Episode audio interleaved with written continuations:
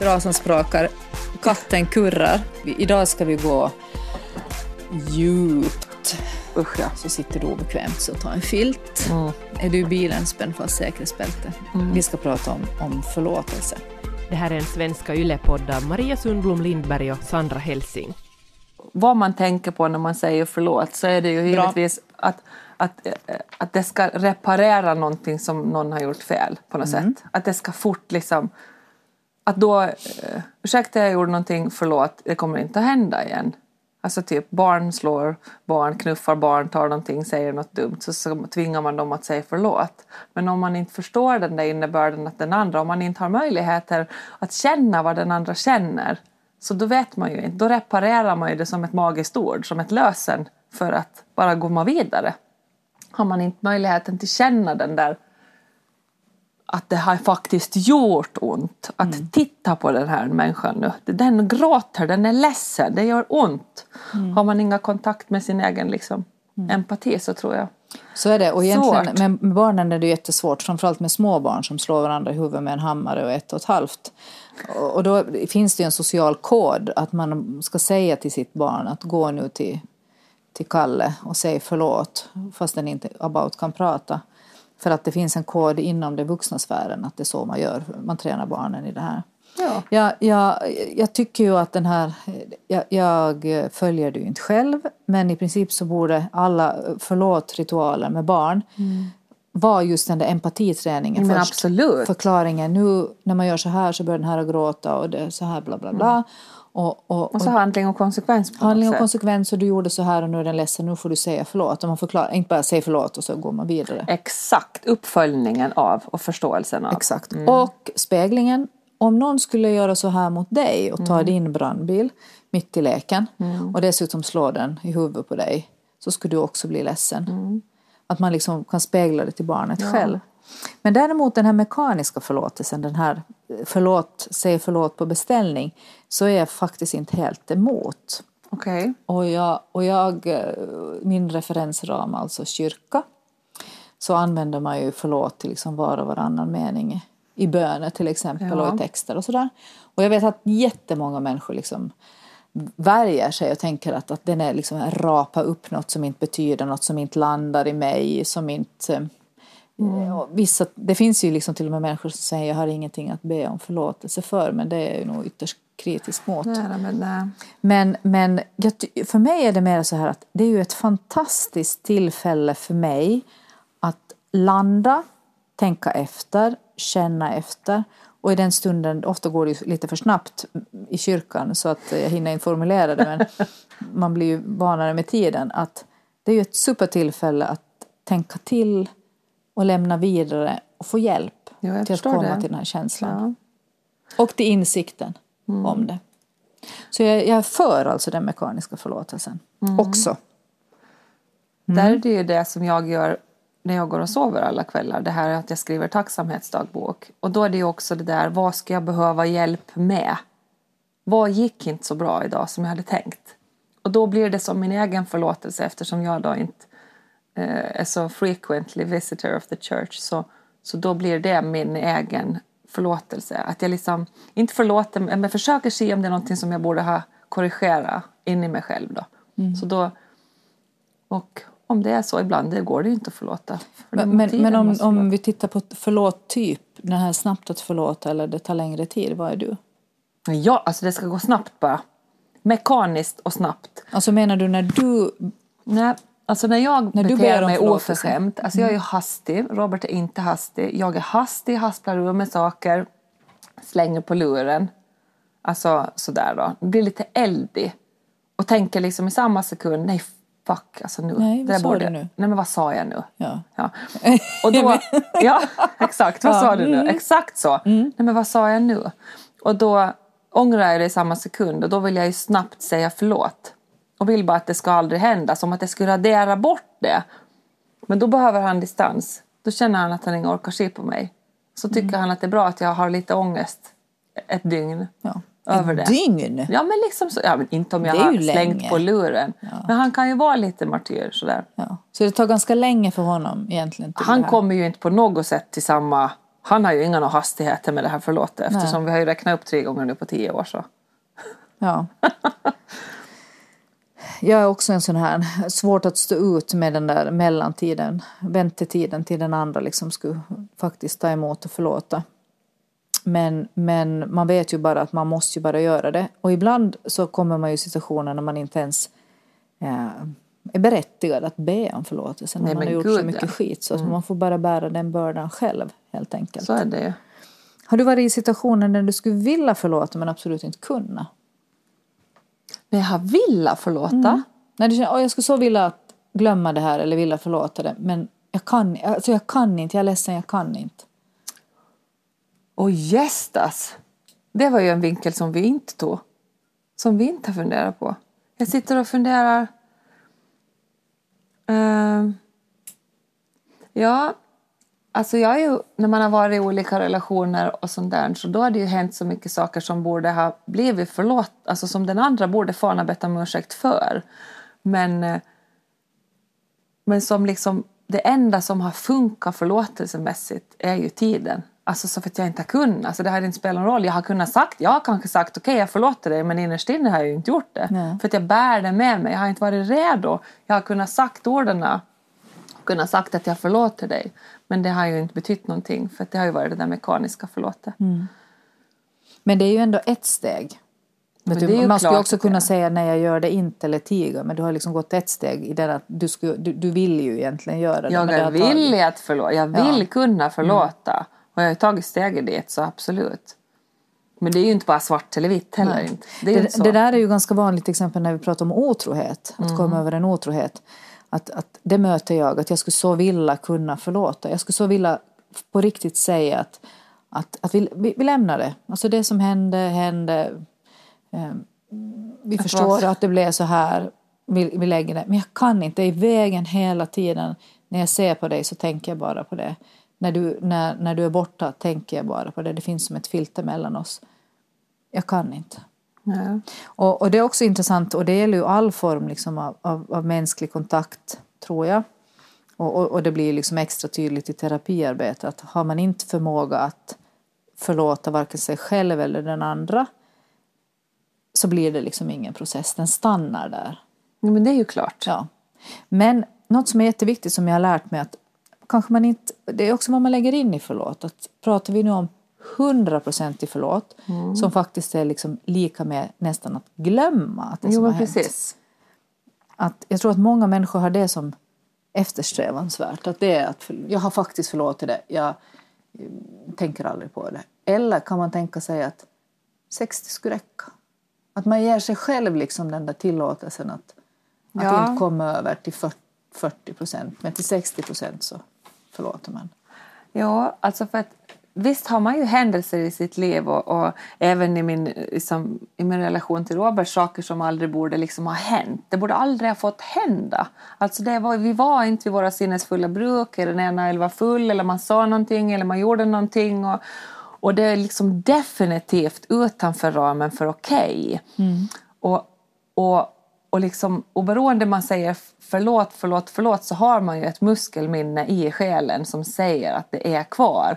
Och, och givetvis, man går vidare men det är ju inte så att du, det är ju inte raderat. Alltså det finns ju kvar. Det man kan bestämma sig för tror jag är att man liksom väljer att inte ha det att påverka i framtiden. Att man liksom lämnar på något lämnar på något sätt bagage, att jag tänker inte längre eh, ta upp det här en miljard gånger och liksom, ja men du gjorde ju ändå det, du är ju alltid sån här du, för det vet vi ju. Alltså då är det ju orättvist gräl. Alltså bestämmer man sig för att förlåta och gå vidare så då behöver man lämna det. Då droppar man det. Då droppar man det. Det behöver inte betyda att du tvingas glömma det. Jag tänker Alltså. också skillnad mellan försoning och förlåtelse. Att man, kan man försonas med sitt liv och det som har hänt. Det är liksom egentligen ingens fel eller det är mångas fel och framförallt är det mitt eget fel. Att, ehm, att, det var, att, att om, man inte har, om man inte har möjlighet att komma till förlåtelse som ofta liksom är mellan två människor. Så Ja. där, jag förlåter dig.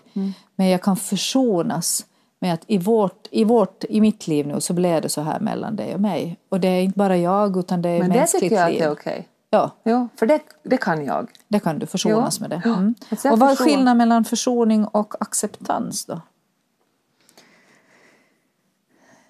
Ja, så acceptans blir ju det...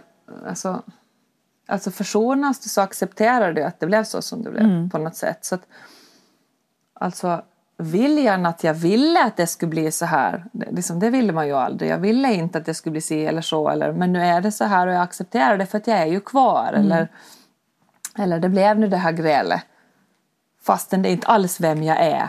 Och det blev under de här stressiga förutsättningarna så blev vi de här sämsta personerna just det här ögonblicket.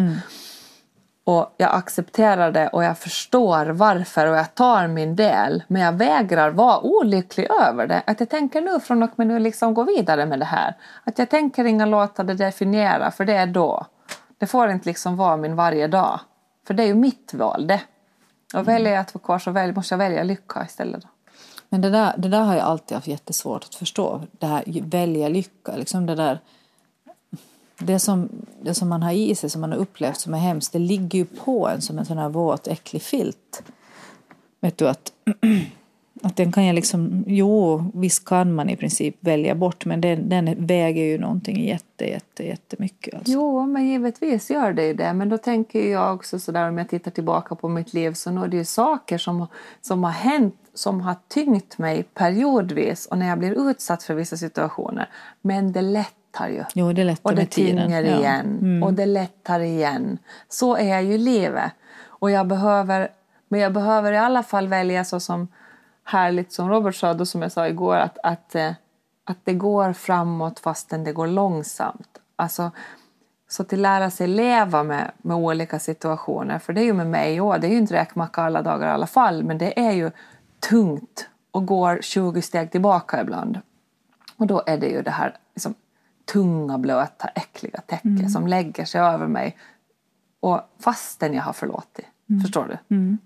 Man kan också se till exempel sån här förlåtelse, liksom, alltså förmåga när, när man är personligt bunden till någonting.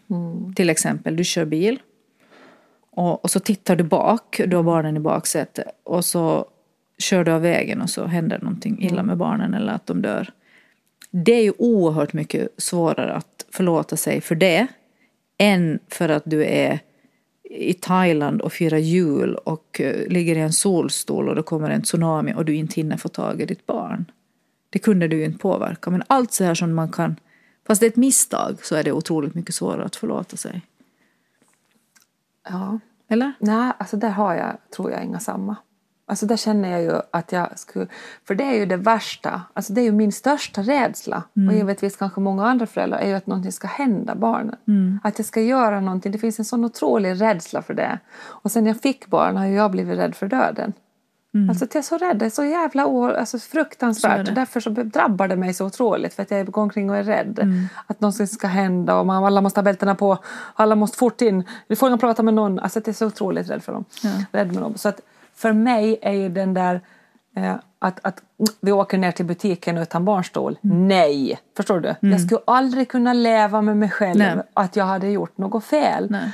Och att, och att det där med tsunami, det, det är ju som helt hopplöst att försöka sätta sig in det. Men att om det är någonting som jag heller inte kan påverka men att jag inte kunde rädda dem eller någonting. Inte skulle jag kunna leva med, med det heller.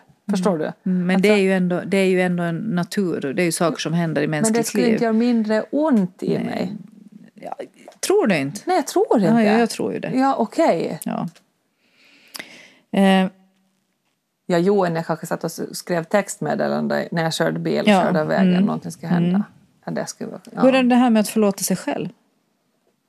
ja, det var ju precis det. Alltså jag kan ju inte förlåta mig själv för...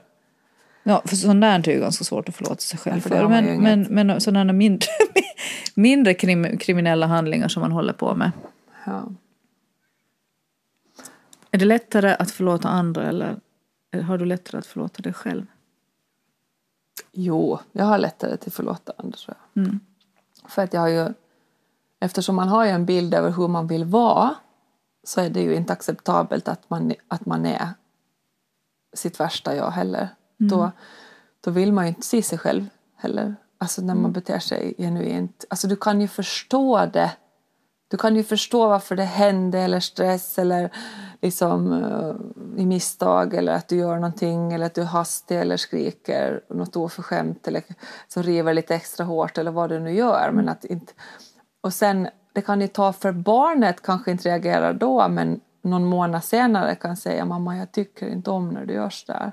Jag blir ledsen då. Och då vill jag ju nästan slå mig själv på käften för att mm. jag mår så dåligt över att och då tycker jag och det, liksom att jag inte borde förlåta mig själv. Nej. Alltså jag borde inte. Jag förtjänar det inte. För och det pratade jag och Robert om igår. Att det är ju det att, att det är bra att inte, inte förlåta sig själv. Åtminstone inte direkt.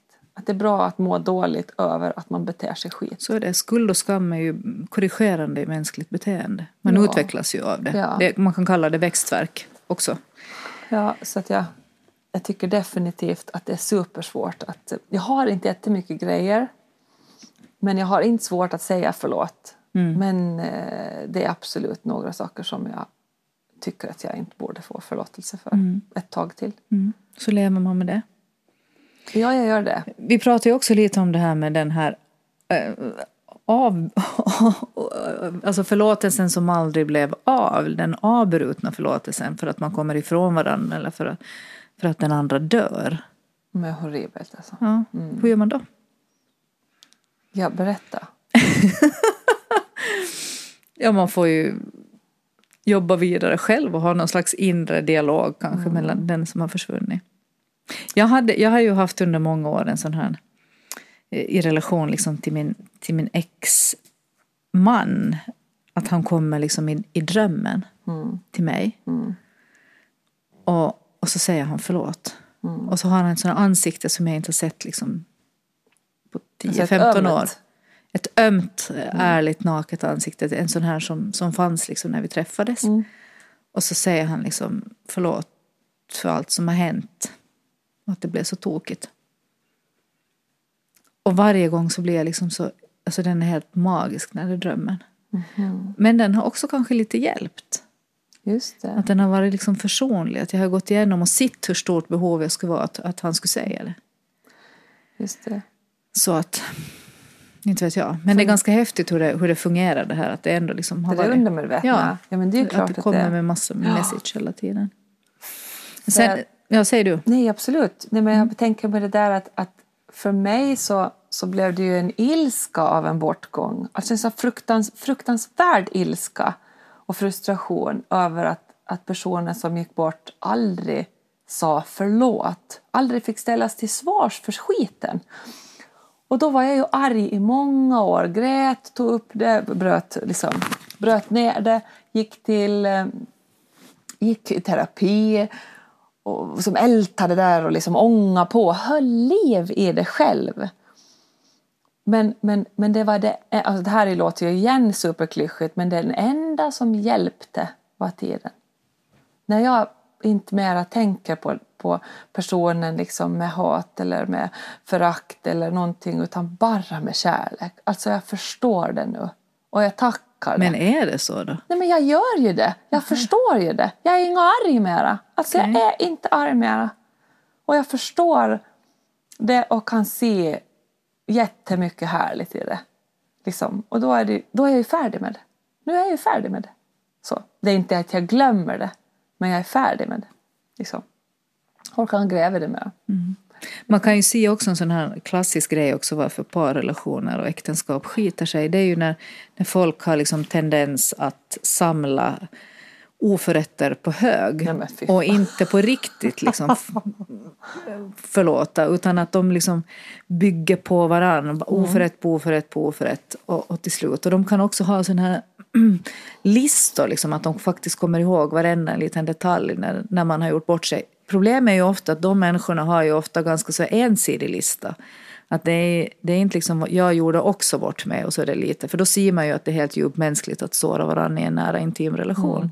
Utan det är alltid liksom den där, den andra som har gjort illa. Gjort mot mig. Mot mig, mm. men jag har då själv inte gjort någonting. Mm. Och, och det, det är ju liksom på riktigt livsfarligt för ett förhållande att, att, att komma ihåg eller liksom på något sätt jag har inte förmågan att släppa de här grejerna. Ja. Jag var med en, en gång och, och, och, och i en, en svår livssituation. Och, eh, ja, jag behövde hjälp helt enkelt och gick till en människa som jag aldrig eh, trodde jag skulle gå till. Men jag behövde hjälp och eh, att, att snälla, snälla att, att jag ska... Det här, är, det här är mitt sista hopp, att kan ni hjälpa? Och så svängde sig den här människan om och gick iväg och kom tillbaka med en liten bok, en svart vaxat häfte. Eh, och där var det uppskrivet allt illa jag hade gjort. Och, och på grund av den där långa liksom listan då, det vill säga att jag var på ett extremt minus, så fanns det liksom ingen möjlighet att hjälpa. Det, det var liksom sådär som att vara med i en film. Oh jag har liksom aldrig förstått att, det fann, att någon kan föra bok över saker som man har gjort. Och det var ju saker som jag är helt omedveten, liksom tonfall eller saker som, som på något sätt har kränkt. Vem, så. Var. vem jag var. Så mm. är det. Mm. det var en chockartad upplevelse faktiskt. Men det hade du inte förlåtit? Det går inte ens att förstå. Nej men förlåt, det är liksom beyond förlåt. det är ju bara så här, jaha, jaha, jaha. Och också är en alltså, absolut mest sårbara situation. Jag tycker ju det är jätteobehagligt också när jag har sårat någon och inte förstått det. Just det. Och, och det här gör också att, att med vissa människor så hämmar jag mig så mycket i rädsla att såra eller göra fel eller säga fel att det liksom inte blir någonting. Det blir liksom inte en relation på riktigt. Men gud vad, alltså vad, vad ursäkta, skitnödigt. Det är ju hemskt jobbigt. Att vara i och de, de relationerna trillar ju bort så småningom. Men, men, men där är det också som att jag har en sån här känsla av att jag har ingen aning vad, vad liksom, pratar jag för högt eller är jag för spontan eller berättar jag för mycket om mig själv eller verkar jag hög i korken eller är jag alltså, snobbig eller lite, ja. Just det. Och, och, att, att den där människan samlar på hög. Och att du känner... tror då att den människan samlar? Nej, jag märker att den samlar. Men blir det här då en arbetssituation eller privat? Det jag tänker på är nog privat. Men, just det. men det finns ju alltså sådana människor som, som är just, och det är ju samma typ som hade det där vaxade häftet. Att man för en bok liksom över oförrätter mot mig eller missförstånd mot mig eller kränkningar mot mig. Men man för liksom inte bok åt andra hållet och man reder liksom inte ut. Gud vad jobbigt. Kring det här. Mm. Brukar du säga till förlåt till dina barn? Ja, varje dag. Men då undrar man egentligen det att vad... För jag, för jag är ju också en förlåtare. Alltså hela tiden ber om ursäkt för mig, mm. för hur jag är mot dem. Mm. Alltså betyder det då att vi har så otroligt mycket att vara be om ursäkt för hela tiden? Ja, jag, jag tänker att det är så för att Alltså, jag, jag, ber ju om, jag säger ju inte så här förlåt för det här och det här utan jag kan säga att, att jag är ledsen idag för att vi skulle liksom ha tumistund och allt sket sig så att vi måste ta bort det och nu är klockan nio och nu är det inte läge för det. Och då blir de besvikna och förlåt för det, att jag inte höll mitt löfte. Okay. Förlåt för att jag var onödigt irriterad. Förlåt att jag krävde för mycket i den där stunden. Mm. Förlåt att... Och jag tänker att det är också jätteviktiga påminnelser för barnen men då är det ju inget random ord utan det blir ju en nej, förklaring ingen, nej, på en absolut, situation absolut inte random. Men varje dag så kommer jag till korta så otroligt mycket och jag tycker det är jätteviktigt att, att, att, att, det, att barnen får liksom förståelsen att det beror liksom inte på att jag inte till exempel skulle vilja vara då med det där barnet. Nej, nej, precis. Eller att jag själv, jag är hela tiden medveten om att åh, nu igen blev det så här och klockan blev nio så himla. Men då är du ju jäkligt tydlig och klar med att så här är som situationen. Ja. Men det är ju en superbra men ja. då är det ju det att då behöver man ju, då kommer vi tillbaka till det hur man lär sig barn säga förlåt. Då är det ju det att du behöver kunna förklara dig själv. Mm. Och känna den andras liksom, alltså empati. Mm. Hur den andra känner. Vi har en deal med min son som heter Deal. en son som heter Deal? Nej, vi har en deal med min son och den dealen heter Deal. Okay. Och det betyder att, att när, vi, när någon av oss liksom blir sjukt arg på den andra mm och, och det bara åker iväg så, så måste man stanna när den andra sträcker ut armen och säger deal. Herregud vad avväpnande. Ja, Säkert ja. och det här, det här var ju jag som introducerade för honom för mm. han har ett så kraftigt temperament. Mm. Och idag är han hundra gånger bättre på det än vad jag är. För att jag är ofta så otroligt arg sen när han har triggat igång det här. Men jag måste ju bara liksom skärpa. Och då säger han så här, det är ju du som kom på det här mamma. Mm. Det är du som måste göra det här deal. Och det är ju liksom att, det är ju att, att stoppa det innan man kommer till ett behov av att säga Det, förlåt. ja. Och att vi har ju lärt oss att det här leder alltid till någonting jättedestruktivt. Mm. Och vi är båda jätteledsna. Och, och nu så, så kan vi istället liksom stoppa det på halva vägen med det här Men deal. Då. herregud vad bra. Ja. Och han är ganska mallig för att han är bättre på det än vad jag är. Men det är en bra grej att vara mallig över. Mycket bra grej att vara mallig över. Och han, att han lär, lär mig sådär Gräla tydligt. rätt. Mm. Gräla, exakt det. Och sen att den som har mera resurser för tillfället Mm. är den som kan sträcka ut armarna. För det är ju också mod. Mod.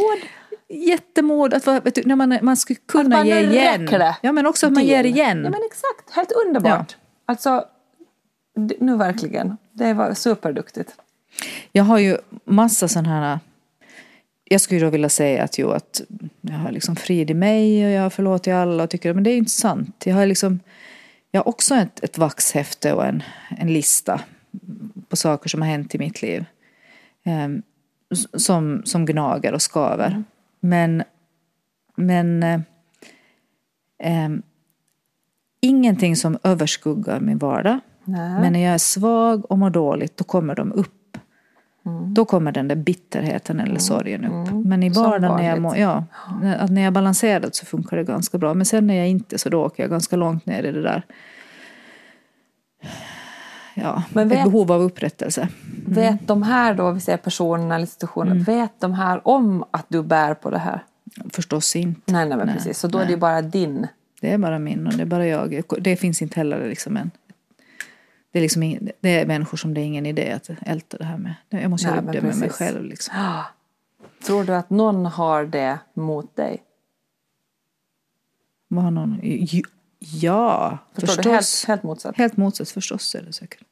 Att människor är så otroligt besvikna på dig. Ja, absolut. Helt sjukt besvikna. Det får man ju leva med. Alltså jag kan inte tänka mig någon i världen som är sjukt besviken på mig. Men grattis. Men vem? Nej men alltså, nej, men jo! Jag bara, härligt bruden. Ja, grattis för det. jag Det är ju liksom bättre än Lotto. Nej men att någon är irriterad på mig. Ja, men, men jag ja, har inte gjort, alltså jag har ju gjort, som vi pratade om förut, det här med skam. Jag har ju liksom sårat människor, men jag har ju bett om ursäkt. Jag tycker att jag reparerar det. Mm. Så om de fortfarande nu går och är fittiga på mig, då är det, känns det som att det måste vara deras bekymmer då. Mm. För att det är helt allvarligt, men jag tänker att ingen numera kan vara jätte... Så hör gärna av er om det är någon Mm. Om det som är... sånt här. Hör inte av er till mig, jag behöver inte flera Nej, sådana här. nej, okej. men, men det som jag tyckte var intressant, jag hade en, en, en sån här eh, relationsklinik på Malteförbundet som jag, som jag drar. Och där var det också det här att uppgörelsen med föräldrar till exempel när man blir äldre. Så var det en där som hade liksom velat tala ut med, med sin förälder kring någonting svårt som hade hänt och som verkligen har liksom knäckt henne. Och, och föräldrarna var helt så här ufo. Liksom så här what? Kommer inte ens ihåg, har inte sett. Och det här är också lite obehagligt tycker jag som förälder. Att, att det, som, det som i mitt vanliga vardagsflöde bara ett bråk av många eller en konflikt av många eller en kränkning av många eller vad man ska säga. Det, det är mycket människor hemma hos oss. Det är ganska högljutt, det är ganska slarvigt, det är ganska sådär man skrapar upp spillrorna på kvällen. Så jag, det kan också hända att jag absolut inte märkte att det var någonting som på riktigt ändrar någons självbild eller livssyn eller Exakt hopp eller tro. Och, och att till exempel när man går i familjeterapi så kommer ju alla in med lika många storyn som det finns familjemedlemmar kring en enskild händelse och vad som egentligen hände. Så att så när man ska prata om sånt här som har hänt i det förflutna så är det ju liksom jättestor sannolikhet att ett, att den här andra inte absolut, mjau, säger kissen här, kommer ihåg det. Eller kommer ihåg det på ett helt annat sätt. Och då är det ju. otroligt svårt att hitta till det här förlåt för det. Då ska man säga förlåt för att du upplevde det så här. Eller förlåt att jag i misstag jag menar inte att kränka, eller jag kränkte utan att förstå det och därför reparerar jag inte då. Det är liksom otroligt komplicerat. Men alltså jag vet. Alltså det är helt otroligt. Men Ja. det är ju också så här att man måste ju... Alltså, man måste på något sätt kunna se till också ens föräldrar att vad som har hänt i vilken situation som de har varit i. Alltså också. mina föräldrar fick ju barn så här supermega, superunga och hade liksom delvis eh, liksom lite kämpigt och sådär. Men att, men att som helhet så har jag växt upp i en trygg och fin familj men jag har ju fortfarande saker som jag minns jätte, jättetydligt. Vi ska inte dra upp de här. Men, men som jag tycker att var ledsamma, som min syrra inte kommer ihåg eller vi kommer ihåg helt olika. Och, hon berättar någonting om någon hårfärgsburk som jag... Alltså förstår du? Att man mm. kommer inte ens ihåg mm. det. För man har varit i olika åldrar, man har varit under olika tider, ja, man har varit mer eller mindre närvarande i hemmet. Mm. Så att det är liksom oerhört svårt att utgångsläge är egentligen alltid när man tänker på det här att, att det är ingen som sitter inne med någon slags sanning. Nej, gud nej. nej men för kring de... vad som på riktigt, riktigt liksom hände och vem som då kränkte vem nej. och var det meningen eller inte. Det har ju varit viktigaste i min, så att säga, om man säger en förlåtelseprocess är lika mycket för mig en förståelseprocess. För att jag, om jag tror att, att, att mina föräldrar är eh, som helt felfria och helt perfekta, alltså perfekta, de är ju perfekta på alla tusentals sätt. Man inte hållit på att vara arg på dem för någonting som de man inte liksom kunde klandra dem för egentligen utan att de gjorde det bästa de kunde. De har inte gjort någonting med mening, de menar inte göra mig illa, de vill alltid hjälpa mig. Det har varit deras grundkärna. Och då förstår jag dem bättre. Mm. Förstår du? Så, och, och det, du, du sätter liksom huvudet på spiken nu för vi måste sluta. Fast vi hade 5000 frågor kvar. Men, mm. men att förståelsen ökar sannolikheten till förlåtelse helt otroligt mycket. Absolut. Så genom att dela de här tankarna med andra och babbla och vara öppen mm. så kan det också hända att du kommer närmare att, att kunna förlåta. Ja, men givetvis. Är du, liksom, kan du förlåta dig själv att vi måste sluta? ja, alltså jag, ja. ja. Jag kan nästan inte. Nej. Men Mamma Polis heter den här podden som handlar om relationer och emotioner. Och vi sitter framför brasan och jag har en kurrande liten kissemisse här. Så det är ingen störning tekniskt den här gången, utan det är ett riktigt djur. Och, och den här eh, förlåtande människan mitt emot heter då Sandra och jag heter Maria. Tack. Puss och kram på er hörni. Hej.